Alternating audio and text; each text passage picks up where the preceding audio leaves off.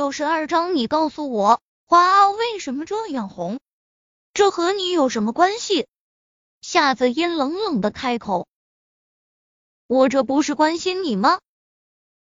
林若风揉了揉鼻子说道：“哼，我看你是黄土狼给鸡拜年，没安好心。”对于林若风，夏子音一直很警惕。他记得第一次遇到林若风的时候，这货就一直盯着他的胸口看个没完。这一次，林若风更是在他换衣服的时候冲进了他的办公室。现在他都有些怀疑这个混蛋是不是故意的了。别把我想的那么坏，好不好？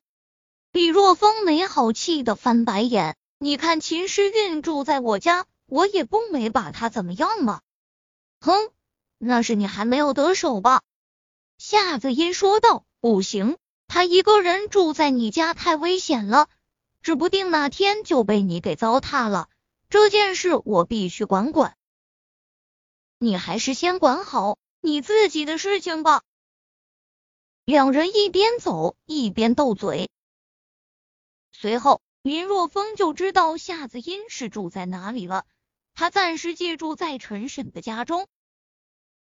陈婶有一个女儿在外面打工，所以房子就空了出来。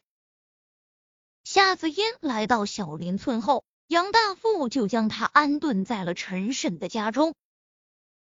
回到家中，吃完饭后，林若风便在家熬炼减肥乳膏。他不知道的是。因为他打了李明的事，海天市已经闹翻了天。李家大怒，竟然有人在海天市将李明给打的那么惨，这简直在打李家的脸。李家焉能善罢甘休，发动一切力量来追查林若风。然而追查到结果却是杳无音信，根本找不到林若风这个人。好像林若风就是突兀的出现在海天市，在原石交易会上将李明给揍了一顿，然后凭空消失了一般。林若风在哪？他正躲在被九座大山环绕的小林村。就在林若风在家安心的熬炼减肥乳膏时，一个慌张的声音突然间传来：“村长，不好了！”郑国叔在家被一群外来的人给打伤了。村长林若风眨了眨眼睛，这才意识到是在找他。到底怎么回事？林若风面色一冷，他奶奶的，来到小林村打人，这是真不将他这个村长放在眼里啊！当下，林若风直接冲出家门，向着蔡振国家中跑去。蔡振国的家在村西，离林若风的家还是很远的。但林若风以百米冲刺的速度，几分钟后就出现在蔡振国的家中。此时，在蔡振国家的院子中，刚退休的老村长杨大富正在和一群手持工具的人对峙着。杨大富的声音很大，可以看出来他此时非常的气愤。怎么回事？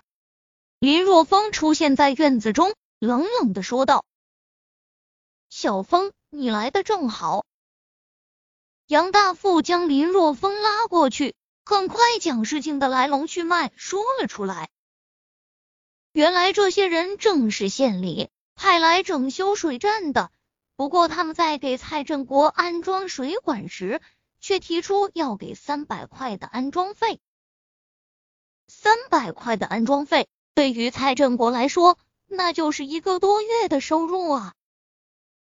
听说要给三百块的安装费用，蔡振国顿时就不干了，就说不安自来水了。谁知这些人竟然不依不饶，逼迫着蔡国庆安装自来水，因为他们是有任务的，必须每家每户都要安装。本来安装水管是免费的，但是为了赚点外快。他们就欺负蔡振国没有文化，硬要他交三百块。于是，在互相推让中，双方发生了矛盾。这些人将蔡振国给打伤了。明白是怎么一回事后，林若风目光冰冷的看着这些人，冷冷的道：“安装自来水这是惠民工程，是免费的，你们竟然收费，收费不成，竟然还打人，真当我们小林村的人好欺负？小子，你是谁？这件事情和你无关。”带头的是一个黄毛，嚣张的说道：“不给钱，不给钱，你们就别想吃上自来水。”和我无关。林若风淡淡的开口：“我是这个村子的村长林若风，你说这件事是不是和我有关？”哟，原来是村长啊，听上去好牛逼啊！黄毛笑眯眯的走到林若风面前，目光突然一寒，说道。一个狗屁村长，真当自己是个人物了？来你们村的那条破路那么难走，车子都颠坏了，我们收几个修车钱还不是天经地义？哦，这么说你是承认了这是免费的，而是你们想要敲诈勒索我们？林若风淡淡的开口，敲诈勒索谈不上，我们就是想赚个辛苦钱，你就说给不给吧，不给的话。我们拍拍屁股就走人。”黄毛吊儿郎当的说道。“不急。”林若风摇了摇头说道，“我不会给你们一分钱，而且你们还要将每家的水管都给我装好了，另外将打伤郑国书的医药费给留下来。”哎呦，小子，你够狂妄啊！我要是不安装呢？不留下医药费呢？你能将我怎么样？不按我说的去做，那我会让你知道，我们小林村的人不是那么好欺负的。林若风淡淡的开口。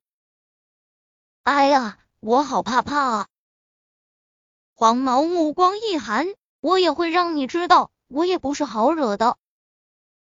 说到这里，黄毛手一挥，眼中闪过一丝冷意，冷冷的开口：“你们上。”给这个狗屁村长一点教训，让他知道花为什么这么红。